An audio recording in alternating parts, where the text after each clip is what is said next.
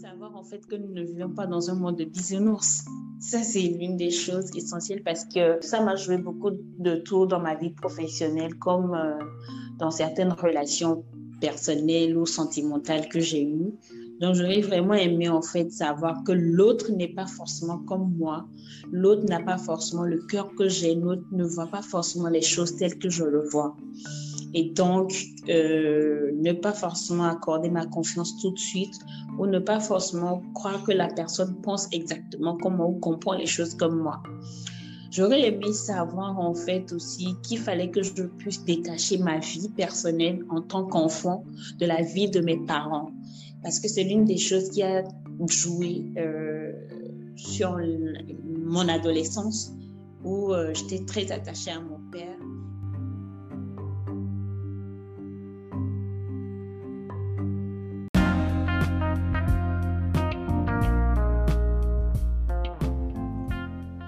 Féminisme, célibat, dot, tradition africaine, vie de couple, vie de mère célibataire, vie professionnelle. Autant de sujets qu'on a pu aborder dans ce podcast. Je suis aujourd'hui avec Edwige Messon, qui est d'origine togolaise, qui vit au Togo, actuellement qui travaille dans une institution de la place qui est une activiste et qui justement euh, nous partage un certain nombre de choses. Alors vous êtes très bien dans l'émission Ce que j'aurais aimé savoir de Edem Betagolo. Vous devinez très bien que nous sommes à l'épisode 8 aujourd'hui. Et euh, je ne vais pas ouvrir la boîte de Pandore pour le moment. Je vais juste vous laisser écouter en détail euh, tout ce que Edwige euh, a partagé avec nous. Je dis nous parce que nous allons l'écouter tous ensemble. Vous avez écouté un petit extrait tantôt de ce qu'elle aurait aimé savoir, mais ce n'est pas tout. Parce qu'il y a des sujets encore plus brûlants que nous avons abordés. Euh, je suis sûr que vous allez en tirer bénéfice. Je suis sûr que vous allez pouvoir en parler à vos amis ou parler de cela à vos amis. Je vous invite à rester avec moi jusqu'à la fin de cet épisode parce que dans la conclusion, je vais aborder des sujets euh, qui découlent un peu de tout ce dont j'ai parlé avec Edwige. J'espère que vous allez aimer. On se dit à tantôt.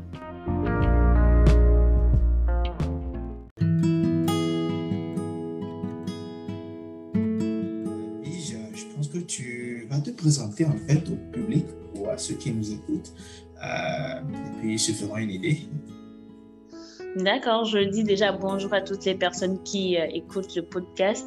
Je m'appelle Edwige Adjometson. Je suis euh, communicante de formation et de profession, mère d'une petite fille et activiste engagée pour les droits des enfants, des jeunes, des femmes, voilà, pour les droits humains en général en fait.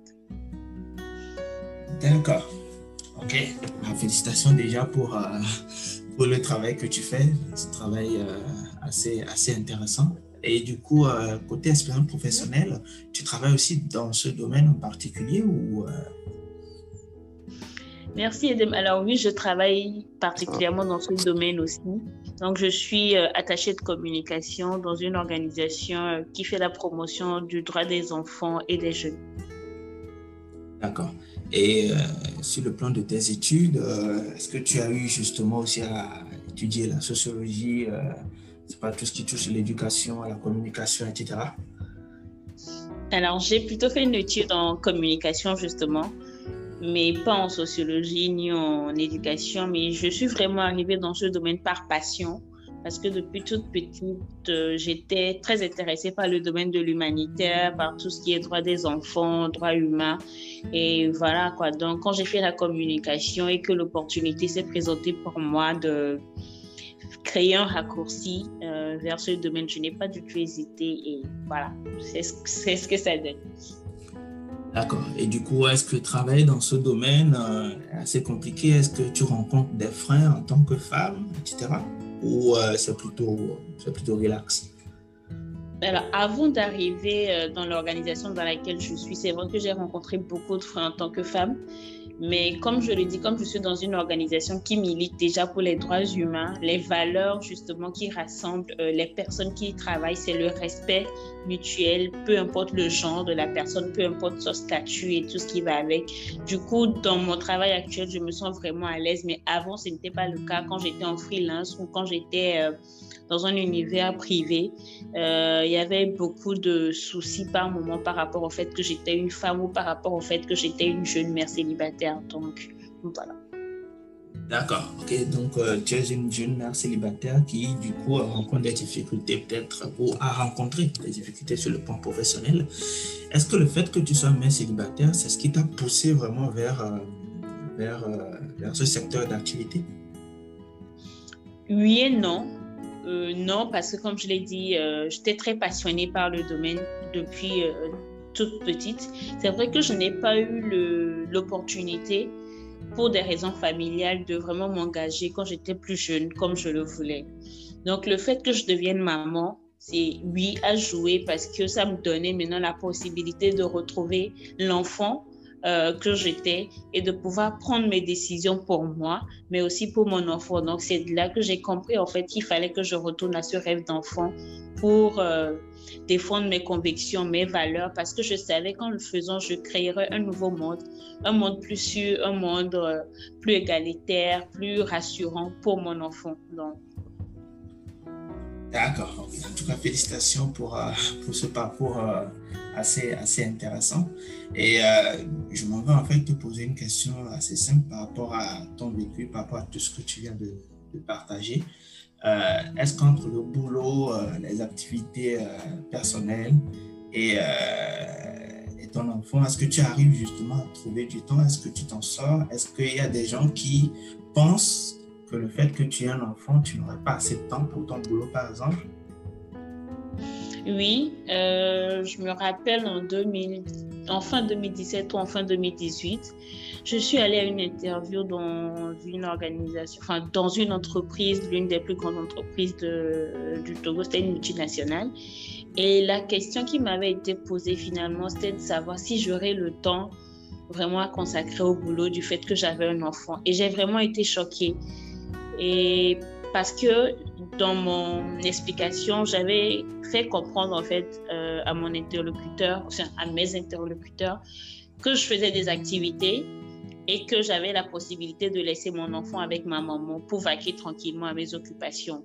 Donc, que j'ai pu donner cette information et qu'on me pose quand même la question, ça a été vraiment un choc pour moi en fait. Et j'ai compris en fait que c'était une entreprise qui n'était pas forcément ouverte à donner l'opportunité euh, aux jeunes, bon, aux jeunes mamans en tout cas, euh, de pouvoir euh, démontrer leur talent, de leur potentialité.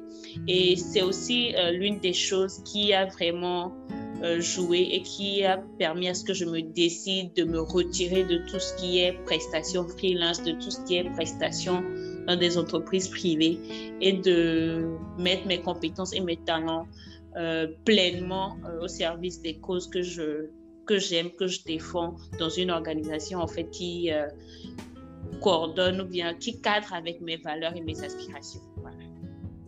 D'accord. Et du coup, est-ce que que tu as un avis particulier euh, par rapport au, en fait, sur plutôt euh, les, entreprises qui euh, sont réticentes à donner un boulot ou un travail en fait à, à, des jeunes mamans juste parce que voilà, leur enfant est en bas âge, etc.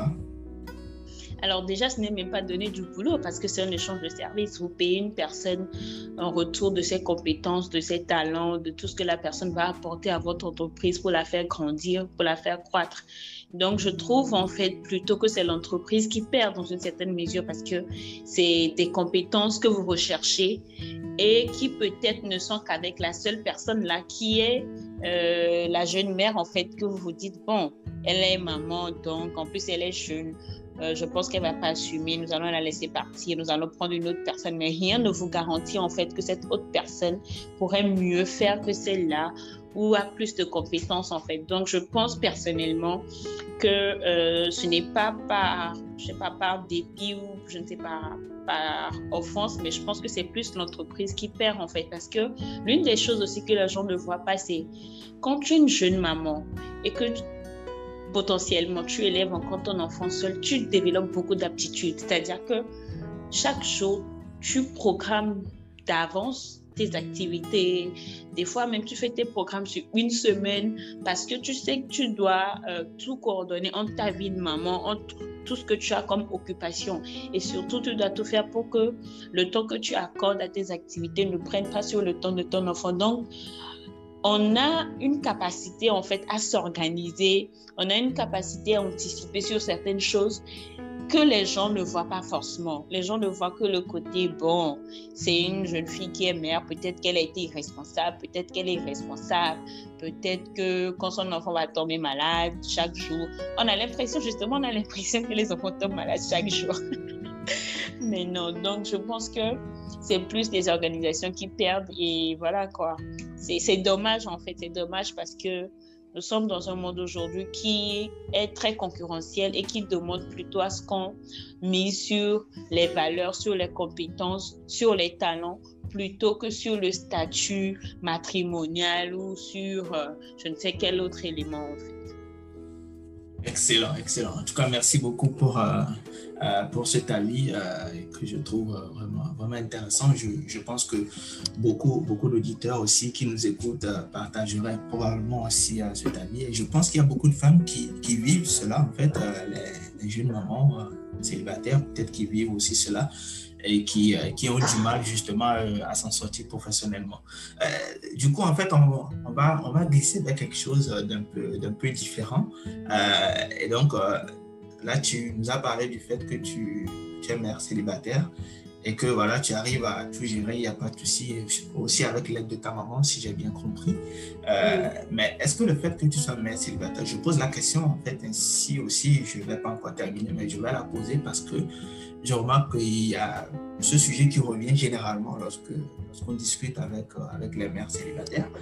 Est-ce que le fait que tu sois mère célibataire euh, est un frein, par exemple, je ne sais pas trop, à ta vie sentimentale, ou c'est un choix plutôt que tu fais de te dire, je vais me consacrer à mon enfant et à mon boulot et après je verrai Ok, alors déjà, je ne pense pas que euh, tout est rose, parce qu'il y a des moments de difficulté. Euh, mais est-ce que c'est un frein par rapport à ma vie sentimentale? Oui et non. Oui, parce que euh, quand j'ai accouché, euh, je crois quand ma fille avait un an ou deux ans, il y avait quand même un prétendant particulièrement qui aimait beaucoup mon enfant, qui était très intéressé par ma personne, qui a joué beaucoup de rôle dans, dans ce que je suis devenue même. Mais cette personne, mot pour mot, m'a dit en fait, je ne suis pas en mesure d'assumer cette responsabilité. Donc, euh, certes, il était intéressé par la maman, il aimait bien la, la, petite, mais en tant qu'homme, il ne se voyait pas assumer la responsabilité d'être le père d'une autre ou de pouvoir euh, l'assumer devant sa famille ou sinon devant ses amis comme étant en couple en relation avec une mère euh, célibataire. Et je l'ai compris. Et puis, c'était une période d'ailleurs où moi, je n'étais même pas prête pour une relation. Et ça s'est répété plusieurs fois. Quand je dis, euh, en 2017, j'avais rencontré quelqu'un que moi, je voyais pleinement en ami et qui était très intéressé par moi. Mais lui, il était prêt à assumer, en fait. Mais c'était moi qui n'étais vraiment pas prête. Et il a attendu, et, mais je, je n'arrivais toujours pas à me décider. Et je lui ai dit clairement, tu sais, je ne me sens pas prête. Donc, voilà, restons amis. Et puis, bon, aujourd'hui, il est en couple avec une autre personne. Mais aujourd'hui, le problème que je rencontre beaucoup plus, je ne dirais pas que c'est lié forcément à mon statut de mère célibataire, mais je, sans prétention aucune, c'est beaucoup plus lié au statut euh, que j'ai dans, dans, la société. On crie, on dit, elle dit, elle est jeune ambassadrice pour UNICEF au Togo, elle est activiste, on la voit faire ci et ça. Euh, donc aujourd'hui, quand les personnes avec qui je discute, quand je dis personne, je parle d'hommes ou de jeunes hommes qui euh, pourraient être des potentiels prétendants, mais qui sont des prétendants, euh, l'aspect maman ne les dérange pas, mais c'est plus l'aspect, euh, la fille qui est connue, la fille qui a de la visibilité, la fille qu'on présente comme une personnalité publique, c'est ce qui les dérange. Et je pense qu'ils ont l'impression qu'à côté de moi, euh, leur histoire ne compte pas, leur histoire ne sera pas valorisée ou tout de même leur personne va se perdre dans l'ombre de celle que je suis en train de devenir ou bien de la personnalité qui est en train d'être construite. Euh, voilà sur son parcours. Donc, je pense que c'est plus ce problème. En crise, moi, je ne le prends pas pour un problème parce que je suis arrivée à me forger une mentalité où je me dis, euh, si la personne, déjà à partir de ce moment, n'est pas en mesure de comprendre ma vision, d'accepter qui je suis, mais qui je suis en train de devenir, ce n'est pas la peine qu'on puisse, euh, que je puisse me faire une idée à faire des concessions sur qui je suis ou sur mes ambitions ou même sur ma vision pour une relation de couple. Parce que la relation de couple, au-delà de je t'aime, au-delà de tout ce qui est euh, relation intime, tout ce qu'on veut, c'est de se construire ensemble et de se faire grandir ensemble. Donc, si déjà euh, aujourd'hui, je ne suis qu'au début en fait de mon parcours et que la personne est frustrée, intimidée ou je ne sais quoi, ce serait très difficile pour cette personne-là de rester avec moi dans trois ans, dans cinq ans, parce que là où je me vois dans cinq ans, la personne risque d'être beaucoup plus frustrée si si elle ne travaille pas sur cette frustration et si elle n'arrive pas à avoir la même visibilité en fait. Donc, pour éviter tout ça, aujourd'hui, c'est vrai que je me suis dit, je vais rester euh, tranquille, je vais me consacrer à mon enfant, je vais redévelopper ma relation avec Dieu parce que moi, je suis chrétienne et je crois fermement le fait que quand tu travailles sur toi, quand tu travailles à devenir une bonne personne sur les valeurs chrétiennes euh, en, lesquelles tu crois, au bon moment, au bon moment, Dieu attirera vers toi la bonne personne et les choses pourront se faire tranquillement. Ça ne veut pas dire que ce sera toujours facile, mais vous arriverez toujours à avoir euh, un consensus, à trouver des compromis et surtout à pouvoir vous épauler dans toutes les situations. Donc c'est en cela que je crois, c'est ce qui fait qu'aujourd'hui je préfère garder mon statut de célibataire, me consacrer euh, à mon univers professionnel, euh, relever les défis pour continuer mes études, donner le meilleur à ma fille, donner le meilleur à Dieu. Et puis je pense que au bon moment, il attirera vers moi la personne parfaite dans sa volonté parfaite, quoi. D'accord, d'accord. Ok. Alors, si, si moi je comprends bien, euh, au fond, ce n'est même plus en fait le, ton statut de maman qui, pose problème, mais c'est plutôt euh, ta profession, ce que tu fais, euh, le fait que tu sois assez visible, et puis, etc. Les hommes ont en quelque sorte peur de toi. En fait, si j'ai bien compris, en fait, c'est ton impression, si je comprends bien, quelque chose comme ça. En fait, ils n'ont pas peur de moi, Edwige. Non. Moi, je suis très ouverte, très sociable, on discute très bien. Mais ils ont plutôt peur du statut que Edwige porte. C'est là la nuance, en fait. OK. D'accord, ok. Donc, c'est plutôt, c'est plutôt le statut qui pose problème. Donc, euh, c'est quand même un peu. La visibilité, c'est ça. C'est ça qui cause le problème. Bon, je pense, je pense qu'il y a qu'il y a beaucoup d'hommes qui nous écoutent. Hein, et bien évidemment, euh, je pense qu'ils euh, sont en train de noter les exigences sur, sur, sur une feuille quelque part. Euh, et aussi, je pense que tu, tu, tu, abordes un problème, un problème assez particulier parce que justement, dans, dans nos sociétés, on voit parfois, des, surtout en Afrique, on voit parfois des hommes qui ont peur peut-être d'être en couple avec des femmes qui ont un statut particulier, par exemple que ce soit professionnel ou pas. Et donc, euh, je, je, je, je, remarque différemment que dans dans d'autres sociétés, ce n'est pas un problème en tant que tel. Après, il y a des hommes en Afrique à qui ça ne cause aucun problème d'être avec des femmes comme toi. Donc, quelque oui, j'en connais, euh, connais, beaucoup, mais c'est beaucoup plus des amis à moi, tu vois. Mais par contre, les, les hommes qui sont intéressés par ma personne en tant que femme, c'est vraiment des hommes, pour le moment, en tout cas pour la plupart, qui ne sont pas encore prêts à assumer cela. Et c'est dommage. Ou pas. Bon, après, euh, je pense que comme tu l'as dit, euh, tu, tu, tu, es en train de travailler sur toi, de continuer à te concentrer. Sur toi, sur ta famille, ton enfant, ta, ta, ta, profession, etc. Et donc, du coup, tu te dis, bon, voilà, au moment voulu, ça viendra. Mais du coup, est-ce que tu es à la recherche ou tu te dis, je vais être, je vais m'attendre, en fait, je vais plutôt attendre que ça vienne à moi, je ne vais plus, en fait, chercher, etc. Oui, je ne cherche pas. Je ne cherche pas. Euh, je ne cherche pas. Je, je pense qu'on attire à soi ce qu'on est. Et donc, je, je me dis, je vais attendre en fait. Je vais attendre. C'est vrai que, en tant que chrétienne, quand je fais mes sujets de prière, il y a des moments où je prie pour cela. Je prie pour que euh, Dieu prépare la personne. S'il y a un travail que la personne même doit faire sur elle pour que notre rencontre se passe bien, ça se fasse bien.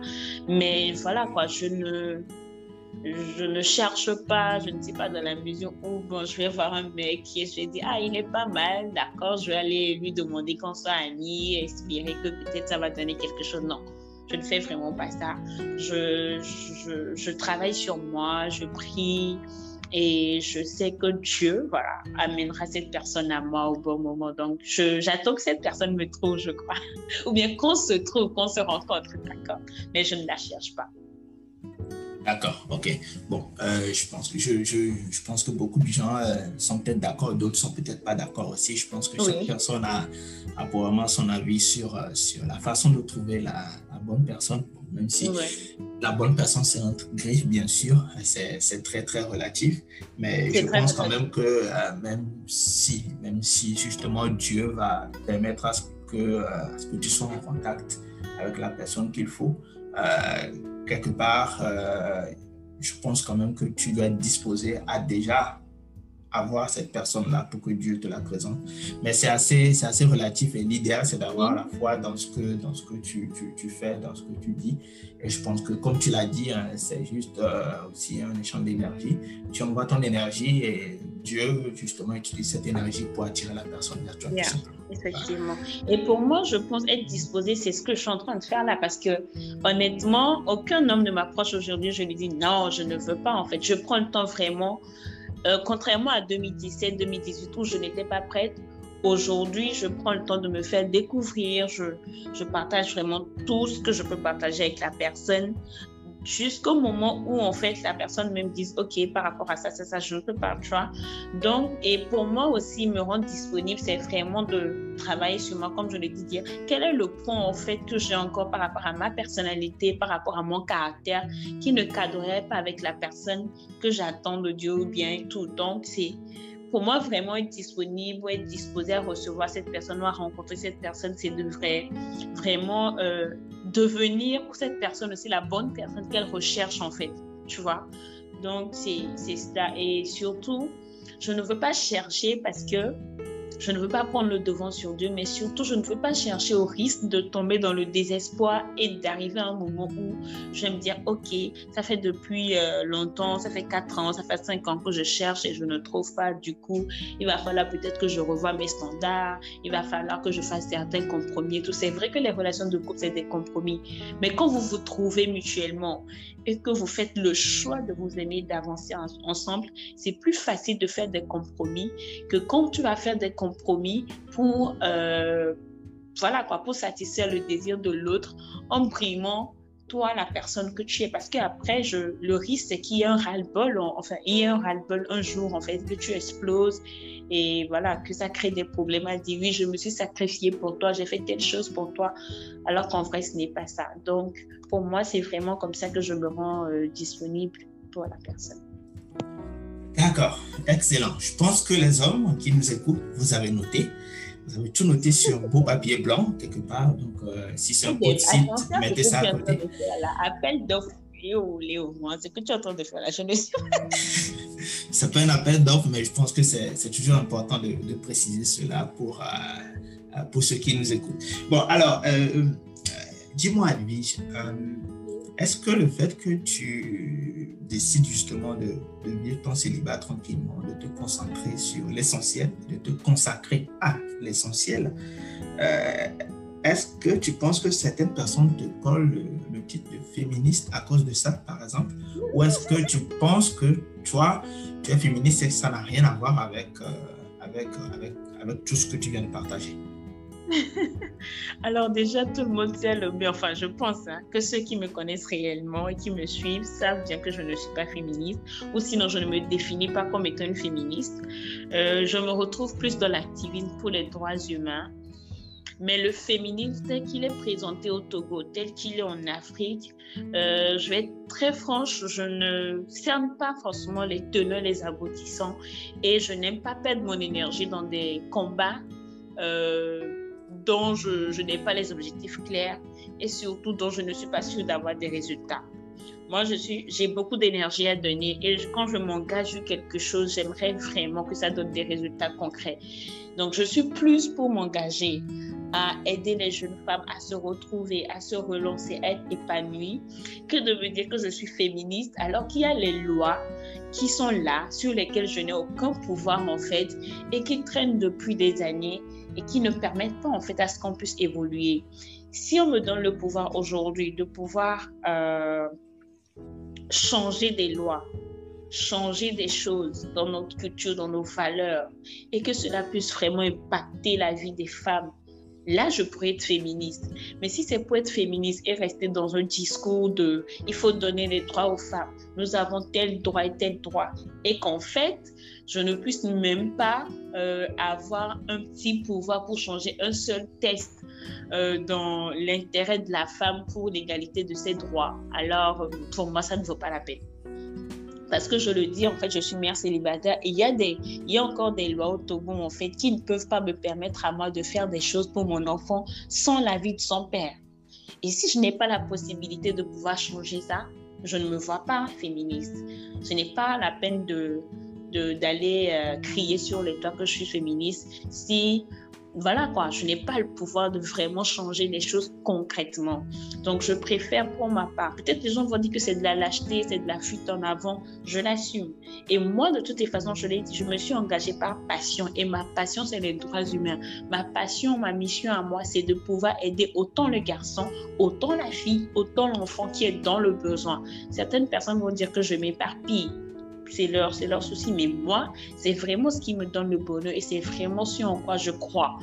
Donc, le féminisme et moi, on ne fait pas euh, chemin ensemble je suis activiste pour les droits humains et cela n'a rien à voir avec mon statut de mère célibataire ou mon statut de femme célibataire. Donc, aux personnes qui peut-être penseraient que c'est par féminisme que je suis seule, je vous rassure, je ne suis pas féministe et ce n'est pas par féminisme que je suis seule. Je connais aussi des féministes bien déterminés qui ne sont pas seuls, qui sont en couple, qui sont mariés, qui ont des enfants. Donc, je pense que c'est le lieu aussi de rappeler aux gens qu'il ne faut pas allier la vie privée des gens au combat qu'ils font. Il faut pouvoir vraiment faire la part des choses et surtout arrêter de dire en fait que les féministes sont des écrits, euh, tout ce qui va avec. D'accord, ok, il n'y a pas de souci. Je pense justement que tu, euh, que tu, que tu as fait le point. Euh, je pense que beaucoup de gens font le lien entre statut matrimonial et, et féminisme, justement parce que euh, parce que ce débat revient énormément et qu'on remarque peut-être aussi qu'en euh, en Afrique, euh, des féministes qui sont beaucoup en, vue ou qui sont vraiment très visibles, surtout au Togo par exemple ou dans d'autres pays, sont peut-être célibataires. Donc je pense que les gens font le lien alors que peut-être que ça n'a rien à voir du tout. Et je suis plutôt satisfaite de voir qu'en fait toi tu fais plus le focus sur le respect des droits et je pense que d'ailleurs, de base, le féminisme, c'est ça en fait. C'est juste pour le respect des droits des femmes. C'est juste que malheureusement, ça va dans d'autres, dans d'autres, euh, dans d'autres contrées, comme on dit. Et du coup, euh, ça, ça, peut, ça peut justement euh, causer des soucis de compréhension et donc semer la confusion. C'est ça. D'accord. en tout cas, merci beaucoup d'avoir, d'avoir, d'avoir, disons, éclairé ceux qui nous écoutent. Et du coup, on va aller vers une... Oui, tu voulais dire quelque chose peut-être? Non, je disais, je t'en prie que c'est un plaisir pour moi de partager ces moments avec toi et les auditeurs. D'accord, il n'y a pas de souci. Alors, euh, tu viens de dire que tu n'es pas féministe aussi, euh, que euh, voilà, tu te consacres à, l'essentiel. Je vais te poser une question simple. et puis après, on va justement passer à la grande question qui nous, qui nous réunit aujourd'hui vu qu'on tend vers la fin du, podcast, euh, dis-moi, Edwige, euh, en tant que femme africaine, avec justement tous les défis que rencontrent les femmes, les hommes, la société, les familles, etc. que penses-tu de la dot? Hmm, Grande question. Alors pour moi, euh, la dot, c'est vraiment quelque chose de symbolique. C'est euh, quelque chose qui, euh, je ne vais pas dire valorise la femme, mais c'est quelque chose qui valorise l'union de deux personnes, qui lui donne un statut sacré, reconnu par deux familles, reconnu par une certaine culture, par une tradition. Pour moi, la dot, c'est voilà c'est le symbole d'union de deux familles, c'est le symbole euh, euh, d'une famille qui dit euh, je vous donne ma fille, je te donne ma fille, prends-en soin, et un homme qui vient vers une autre famille pour dire je me suis intéressé à votre fille et aujourd'hui je viens la on griffe la prendre de chez vous, je viens la retirer, je viens poser un pas pour prouver que je la veux réellement dans ma vie et que je suis en mesure de, de, prendre soin d'elle et je veux donc la faire quitter la maison de ses parents pour qu'elle soit avec moi. Donc pour moi, la dot, euh, c'est vraiment ça en fait, deux personnes qui prennent l'engagement d'être ensemble et qui euh, veulent Hum, légitimer cela, veulent rendre cela euh, clair devant leur famille, devant leur communauté, conformément à leurs valeurs, conformément à leur culture. Donc, c'est. Voilà quoi. C'est une belle, c'est une belle euh, cérémonie, c'est une belle. Euh, occasion de, voilà, de prouver encore euh, son amour l'un pour l'autre et surtout de, oui, de révéler son engagement l'un envers l'autre parce que c'est vrai, la dot, souvent on se dit ce n'est que l'homme qui apporte des, des, produits, des articles pour venir prendre une femme. Mais pour moi, c'est plus que ça. Certes, l'homme apporte certaines choses, mais je pense que la femme aussi prend l'engagement de respecter euh, cet homme-là qui vient euh, la chercher chez elle. Et la femme prend l'engagement de devenir, au-delà d'être la fille de, de, sa famille, de devenir aussi la fille d'une autre famille. Elle prend l'engagement de, de se consacrer euh, à cette union, de, voilà, de se donner, de l'élever, de, de construire quelque chose avec cet homme-là, en fait. pour moi, c'est ça. C'est tellement de choses, la que voilà. Mais ça encore, ce n'est que mon avis à moi. D'accord, il n'y a pas de souci. En fait, je, pose, je pose la question parce que parce qu'on remarque depuis un moment aussi que, beaucoup de personnes semblent être contre la dot, euh, semblent être pour la suppression de la dot, euh, même si ça fait partie de notre culture. Euh, beaucoup de gens disent que ça dévalorise la femme. Et je, m'explique rapidement. Pour ceux qui ne connaissent peut-être pas la dot, c'est justement que lorsque deux personnes veulent s'unir en Afrique, il y a l'homme qui, pour, respecter la famille et par respect pour sa propre famille également, euh, doit justement venir dans la maison familiale de la femme avec un certain nombre de choses exigées par la famille de la femme et ramener la femme à la maison. C'est vraiment le principe, si, si on doit le dire ainsi. Et donc, du coup, vu qu'il y a certaines personnes qui sont contre la dot. Je ne sais pas trop si Elvis, tu as quelque chose à, leur dire ou pas, ou tu n'aimerais pas trop t'étaler sur le sujet. Bon, je pense que c'est, comme je l'ai dit, c'est une question de valeur en fait, c'est une question de culture. Euh, ailleurs, c'est les femmes qui dotent les hommes. C'est chez nous que c'est l'homme qui donne, ailleurs c'est les femmes qui donnent. Donc je pense vraiment que c'est au cas par cas. Et même chez nous, la, la dot varie de, de, village en village, de canton en canton, de quartier en quartier, de famille en famille. Je suis contre euh, l'exagération de la dot parce que pour moi c'est vraiment quelque chose de symbolique. Je suis contre l'exagération. D'ailleurs, d'ailleurs je, ne, je, ne, je ne veux pas te couper, mais rapidement, est-ce que tu serais... Euh, est-ce que tu pourrais, par exemple, plaider la cause de ton homme si la dot est exagérée, par exemple? Ah ben oui. Ça, euh, je me rappelle il y a quelques euh, mois de cela. euh, justement, j'en discutais avec mon grand frère parce qu'il avait demandé à maman de lui faire parvenir notre dot parce que nous, nous sommes trois, il n'y a qu'un seul garçon parmi nous, donc c'est lui le papa par intérim. Et quand on lui a envoyé la liste, il regardait et puis il disait, Edwige, cette liste-là, on peut enlever des choses dedans, non J'ai dit, tranquille, quoi. On peut enlever des choses dedans. Si tu trouves qu'il y a des choses qu'on peut enlever. En tout cas, c'est ce que ta maman m'a donné. Mais si tu trouves qu'il y a des choses, déjà, même il y a des choses que moi-même je trouve très bizarres dedans, si tu es d'accord qu'on enlève, on va enlever. Mais après, on s'est rendu compte que le souci serait de convaincre la famille, en fait. Mais euh, si nous trois, euh, en tant qu'enfants de notre famille, on s'accorde à dire qu'il y a quelque chose qui ne va pas euh, rester dans la dot de ma soeur et moi. Ça, on va le faire tranquillement. Donc, moi, oui, je suis prête à plaider la cause de mon homme si je trouve que la dot est exagérée. Ça, c'est... D'accord. D'accord, je pense que tout le monde a pu noter, parce que je pense que les notes continuent quand même, probablement. euh, alors, Edwige, on va vers la grande question qui, nous réunit dans cette émission, qui est le cœur d'ailleurs du, podcast. Euh, qu'est-ce que tu aurais aimé savoir, Edwige? Qu'est-ce que tu aurais aimé savoir et qui aurait changé des choses dans ta situation actuelle, dans ton vécu, tes expériences, etc.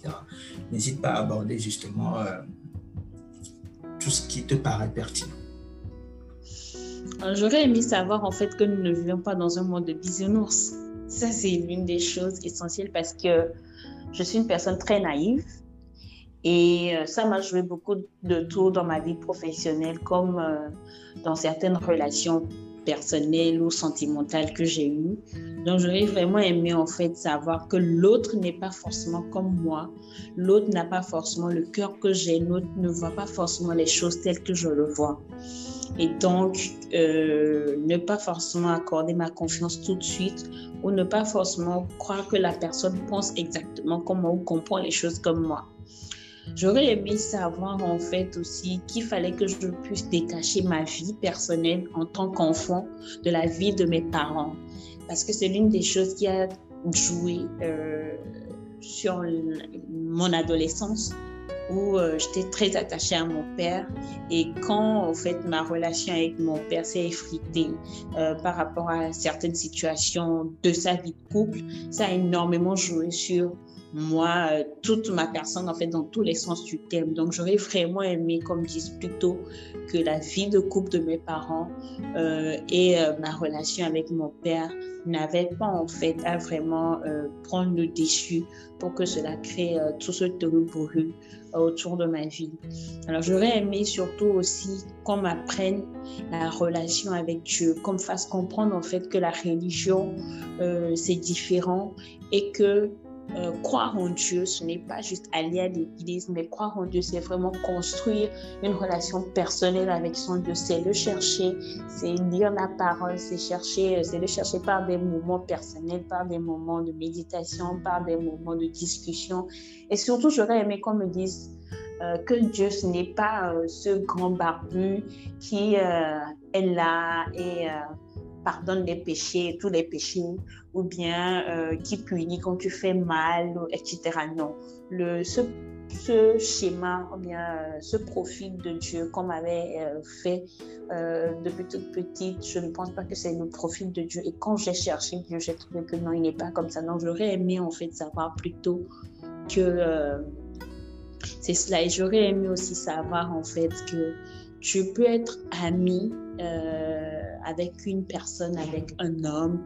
Vous pouvez partager énormément de choses. Mais tant que cet homme ne te dit pas clairement, je veux de toi, je te désire, que cela reste au terme d'amitié, en fait. Ne pas euh, se projeter euh, avant même que la personne ne se déclare, en fait. Ne pas laisser les émotions, les sentiments prendre le dessus pour se faire tout un monde d'illusions.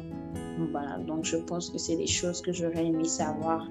Et pour finir, en tant que mère célibataire, si tu le permets, je pense que beaucoup de jeunes filles, mères, auraient aimé savoir que avoir un enfant, ce n'est vraiment pas la fin de leur vie et que c'est quand même une opportunité qu'elles peuvent transformer en fait pour réussir davantage leur vie, pour prendre un nouvel envol, pour se redécouvrir, pour déployer tout le potentiel qu'elles ont en elles. Donc, c'est cela. Wow, intéressant. Je, je pense qu'il y a tellement de choses que tu aurais aimé savoir finalement. Euh, et je, je, te remercie de, de, les avoir partagées avec nous. Et j'espère que les, certains auditeurs peut-être se retrouvent un peu hein, dans, dans, tout ce que tu as partagé. Je pense que lorsque je, discute avec euh, euh, certaines amies, euh, en tout cas, on retrouve un peu en fait les, mêmes préoccupations. Et je pense que tu, dis quelque chose d'important, surtout par rapport au fait que tu aurais aimé savoir que être ami avec un homme, sans forcément, sans forcément dire qu'on aimerait être avec cet homme-là, en fait, il ne faut pas aller vite en besogne, il faut prendre le temps, il faut attendre peut-être que, que ça soit clair, les sentiments soient clairs avant peut-être de, de, se lancer. Et ça, je pense que c'est un conseil en même temps aussi utile pour pour tous ceux qui, pour tous ceux qui nous écoutent.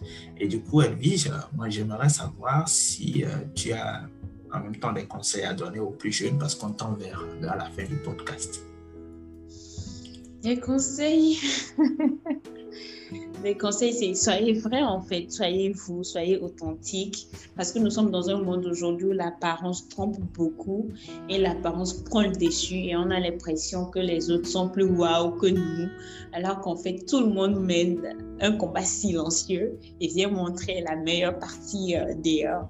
Donc, vraiment, soyez authentique. Croyez en vous, croyez en vos potentialités, croyez en Dieu. Cherchez Dieu vous-même et cherchez-vous aussi en Dieu et développer. Permettez-vous aussi de faire des erreurs, en fait. Permettons-nous de faire des erreurs parce que nos erreurs ce ne sont pas toujours des choses qui nous amènent à des échecs, mais souvent, nous apprenons nos plus grandes leçons de vie en faisant des erreurs. Et la meilleure manière, c'est quand tu fais l'erreur, tu te poses tu parles avec toi-même, tu te dis, Tchale, et Yakowaya, ça là, ce n'est pas vraiment euh, la meilleure des manières, mais qu'est-ce que j'ai appris là-dedans? Avec quoi est-ce que je peux ressortir plus fort, plus forte euh, à partir de cette erreur? Et après, vous continuez votre chemin sans pour autant euh, nier votre passé, mais sans pour autant vivre dans ce passé-là. Parce que ce passé-là, ce n'est pas vous aujourd'hui et il ne sera certainement pas vous demain. Je voudrais dire quelque chose aussi, Edem. Tu sais, par rapport aux familles monoparentales, c'est vrai qu'en Afrique, souvent c'est très mal perçu, où euh, on a tendance à avoir pitié de l'homme ou de la femme qui est dans la situation. Mais ce n'est pas une situation aussi dramatique que ça, en fait. C'est vrai que souvent, euh, la plupart de, des relations de couple qui amènent à cela sont euh, issues d'un drame, soit un parent qui est parti, euh, le partenaire de vie qui est parti trop tôt, ou euh, voilà, euh, le couple n'a pas marché, etc. Mais en fait, quand l'homme ou la femme se retrouve avec un, deux, trois ou quatre enfants à élever seul, je ne pense pas que ce soit un drame en, réalité. Et moi, je dis toujours que ce n'est pas forcément une fatalité. C'est vrai que c'est dur de faire seul le travail qui était censé faire deux personnes, mais ce n'est pas impossible. Et il faudrait en fait que les gens arrivent à sortir de ce cocon où on, trouve que c'est dramatique, on trouve que ça fait pitié, etc. Non. Euh, élever un enfant seul, mais élever des enfants seuls, c'est possible en fait. C'est déjà une question de, de responsabilité c'est une question de planning, c'est une question de, voilà, de dévotion pour l'enfant ou les enfants qui sont les nôtres en fait. Donc, il faut juste pouvoir avoir un programme bien fixe, bien agencer les choses, euh, bien euh, mettre en exergue les, mettre en exergue les priorités surtout et voilà, pouvoir euh, bien planifier les choses en fait. Donc moi par exemple, ça fait 4 ans que j'élève ma fille seule, c'est vrai que c'est pas beaucoup, mais c'est pas rien non plus. Et je connais des gens qui ont élevé euh, leur enfant seul, enfin, genre enfant unique, mais qui a été élevé par uniquement la maman, ou bien des enfants qui ont été élevés uniquement par leur père et tout. Donc, c'est vraiment possible en fait. Et surtout, c'est possible de réussir l'éducation de ces enfants-là.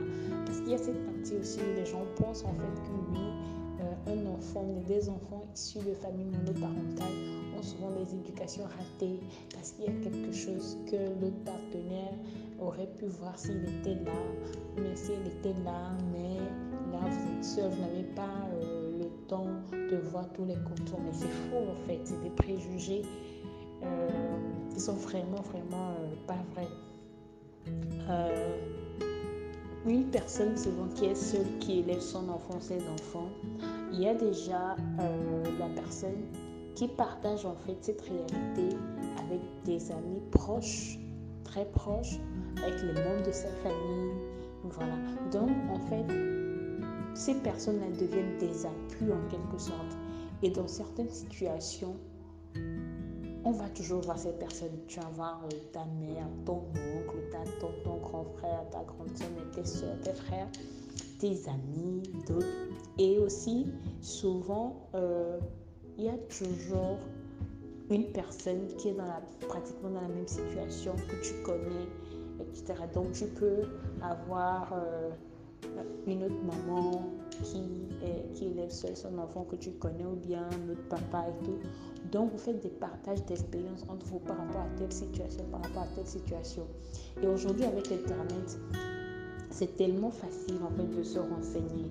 Moi, j'ai l'habitude de googler tout et n'importe quel sujet par rapport à mon enfant. Dès qu'il y a un bobo, que ce soit un bobo euh, de santé, que ce soit un bobo euh, comportemental, je me rappelle, en temps, on avait fait euh, une mini crise d'adolescence. Hein. Les enfants le font entre 2 ans et demi, 3 ans. Voilà, dans, dans la transition, 2 ans et demi en allant à 3 ans, 4 ans. Il y a certains enfants qui font ça. Quand elle m'a fait ça, au début, je ne comprenais pas, mais après, j'ai googlé. J'ai googlé, j'ai vu toutes les mamans qui sont passées par là, tous les parents qui sont passés par là, les astuces, tout ce qui a été utilisé. Et après, à des moments, je me référais à mes amis. Et ce n'était pas forcément des amis qui avaient déjà des enfants, mais du fait que je savais que ma fille avait une affection particulière pour ces personnes et que quand ces personnes parlent, elle les écoute, quand elle veut faire euh, un peu trop gâté ou bien un peu trop avec maman, ben, j'ai fait appel à cette personne-là en fait. Et donc la personne est venue discuter avec elle et tout, et tout, et tout. Et quand la personne est partie, j'ai vu le, le, changement que ça a créé en fait. Et donc après, j'ai continué tout le processus que j'avais euh, décidé en plus de la prière. Et euh, c'est passé en fait. Donc, ce n'est pas impossible, ce n'est vraiment pas impossible de pouvoir réussir l'éducation de son enfant quand on est seul à l'élever. C'est juste comme j'ai dit, beaucoup de responsabilités, beaucoup de planning et surtout aussi, il, faut il, faut, il ne faut pas être trop dur envers soi, mais se permettre, euh, accepter en fait qu'il y ait certains manquements parce que même à deux, il y a des manquements. Donc voilà, je pense que c'est ça en fait. Je pense que c'est ça que le, regard des gens, c'est beaucoup plus des préjugés, mais aussi c'est beaucoup plus parce que on ne peut pas comprendre, on ne peut pas avoir une idée fixe de ce qu'on ne vit pas ou de ce qu'on n'a pas vécu. Donc pour la plupart des gens, ils ont vécu dans des familles euh, en écrive normale, père, mère et enfant. Donc c'est difficile de comprendre comment est-ce qu'une personne qui est seule s'en sort et s'en sort bien. Et de pouvoir aussi euh, l'accepter ou bien euh, se convaincre que c'est possible et que c'est une réalité euh, qui n'est pas différente de la réalité qu'on connaît habituellement. D'accord. Merci beaucoup, Adi. Merci pour, euh, pour le temps que tu nous as consacré à cette émission, pour cet épisode en particulier. Euh, je suppose bien évidemment que tu restes disponible si certaines personnes veulent te rejoindre. Ils te rejoignent comment en fait oui, euh, merci à toi déjà pour l'invitation. Oui, je reste disponible sur tous mes comptes sociaux, c'est Edwige Adjo Menson. Bien Edwige Menson, c'est Edwige Adjo Menson partout. Et puis voilà, vous m'avez. je suis très ouverte et très disponible, que. D'accord, ok. En tout cas, merci beaucoup, Edwige. Euh, nous remercions également tous ceux qui nous ont écoutés et nous leur donnons rendez-vous tantôt pour un nouvel épisode. C'était Edem et c'était l'émission ce que j'aurais aimé savoir. À tantôt.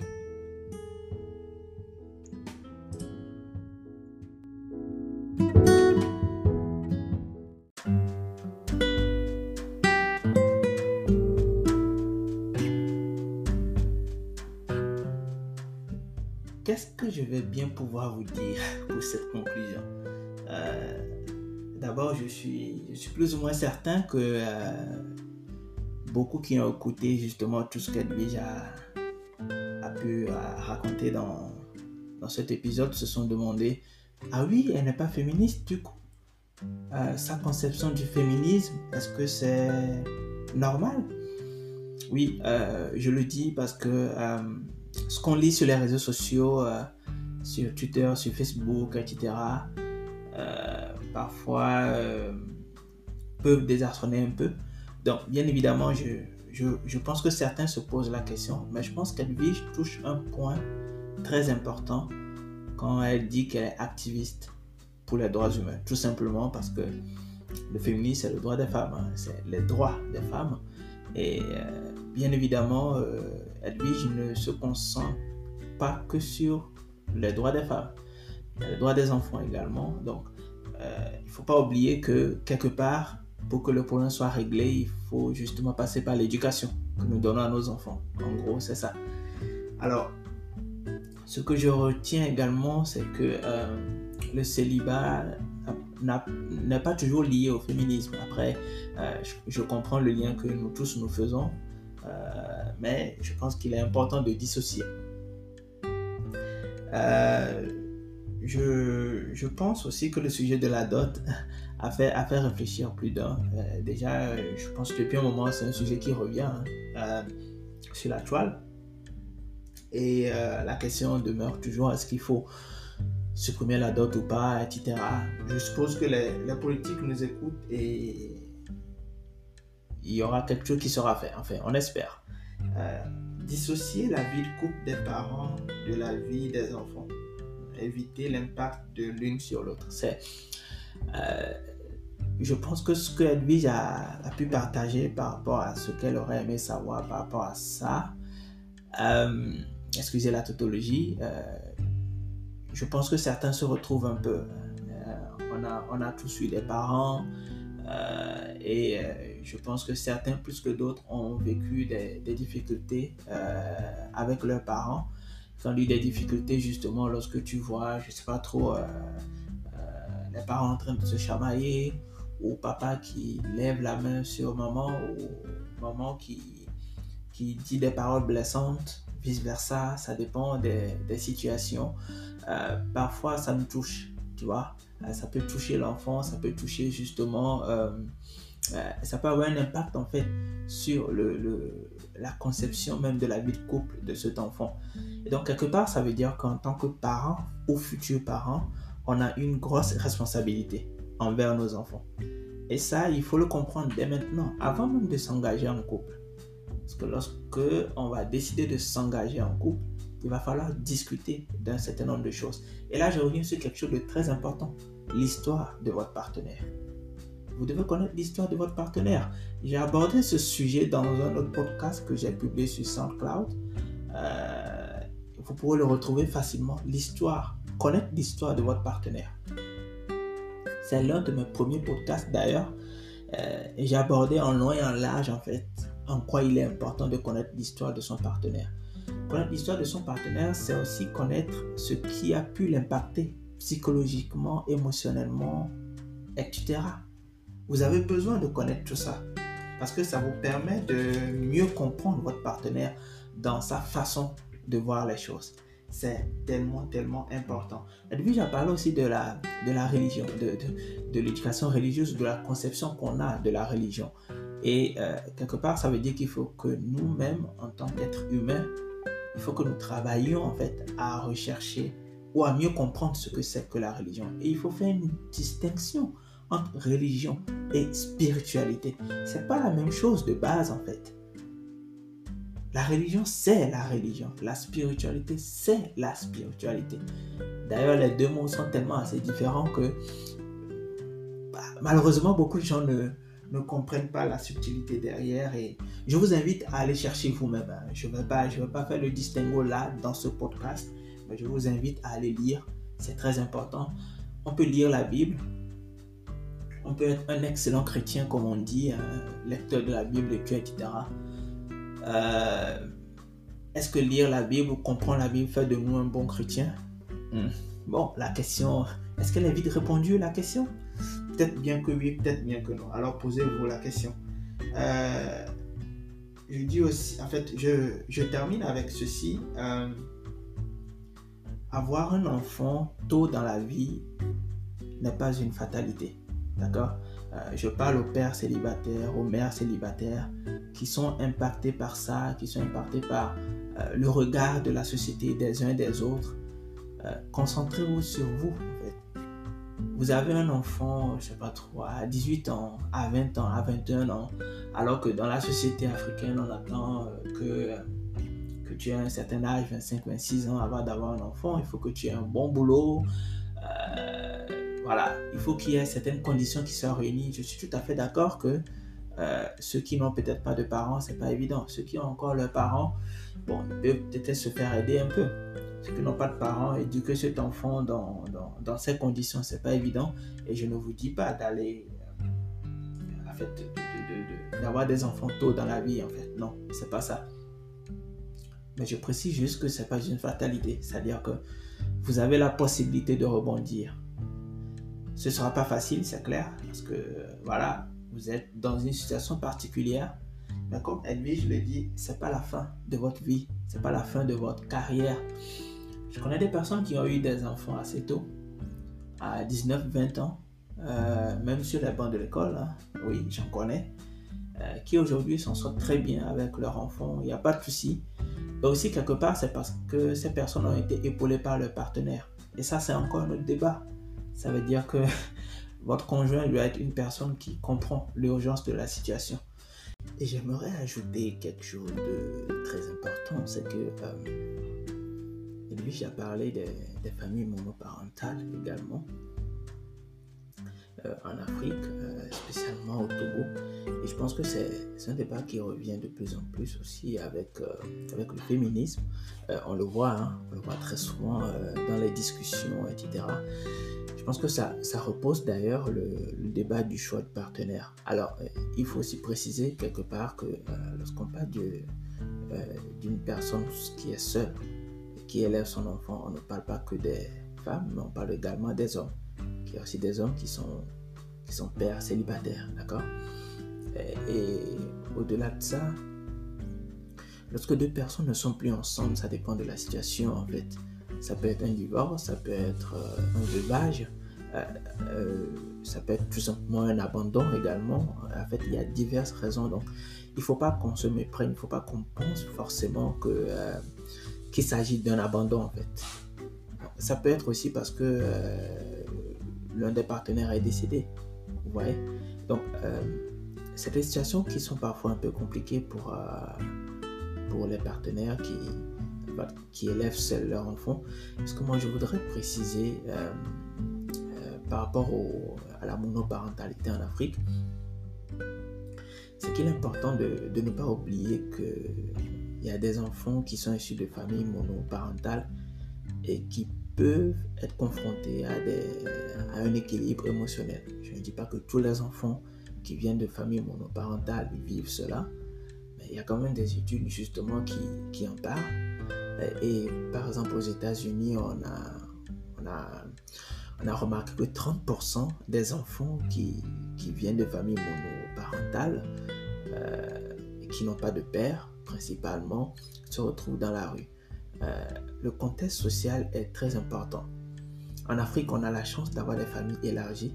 Donc, même si tu élèves seul ton enfant, que tu sois une femme ou un homme, euh, il y a forcément un oncle, une tante, euh, la maman, le papa.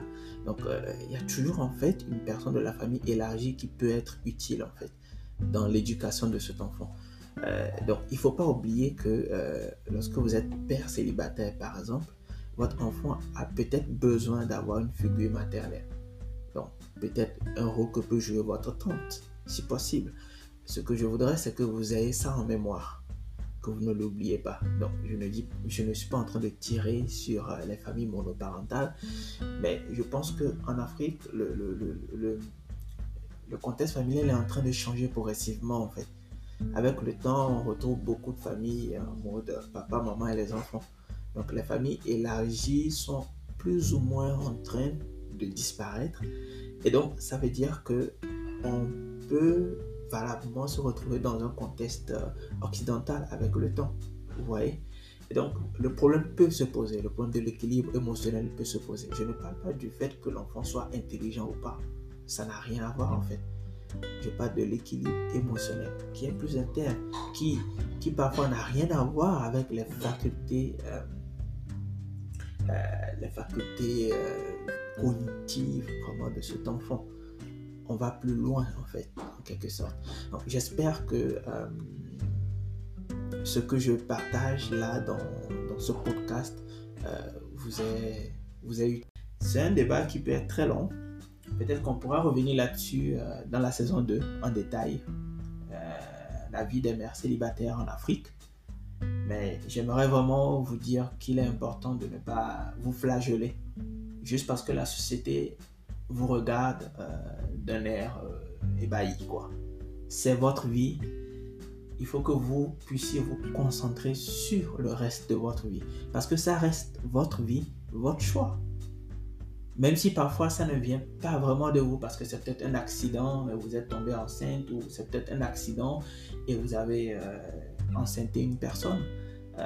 ça reste quand même votre vie à vous, d'abord. Et donc, tout ce que je peux dire, c'est qu'il est important de, faire attention à ses choix, à ses fréquentations, à ses partenaires ou à son partenaire. Oui, je, dis les deux parce que euh, il y a différents types de personnes et chaque personne est libre de ses mouvements. Mais faites attention. Faites très attention à chaque acte que vous posez parce qu'il y aura toujours des conséquences. Et il est important justement, et je vais finir par là, de bien choisir son partenaire. Je pense qu'à lui, j'en ai un peu parlé euh, de, de, ce qu'elle recherchait comme relation et tout. Il faut que vous ayez, euh, c'est pas, il faut que vous sachiez d'où est-ce que vous venez, où est-ce que vous allez en fait. C'est important parce que ça permet, ou ça vous permet à vous de, de, de choisir la bonne personne. Enfin, la bonne personne, c'est, c'est, assez relatif, certes, mais une personne qui vous convient. C'est important, c'est votre vie. Et comme je le dis toujours, la vie a un début et une fin. L'important, c'est ce que vous en faites.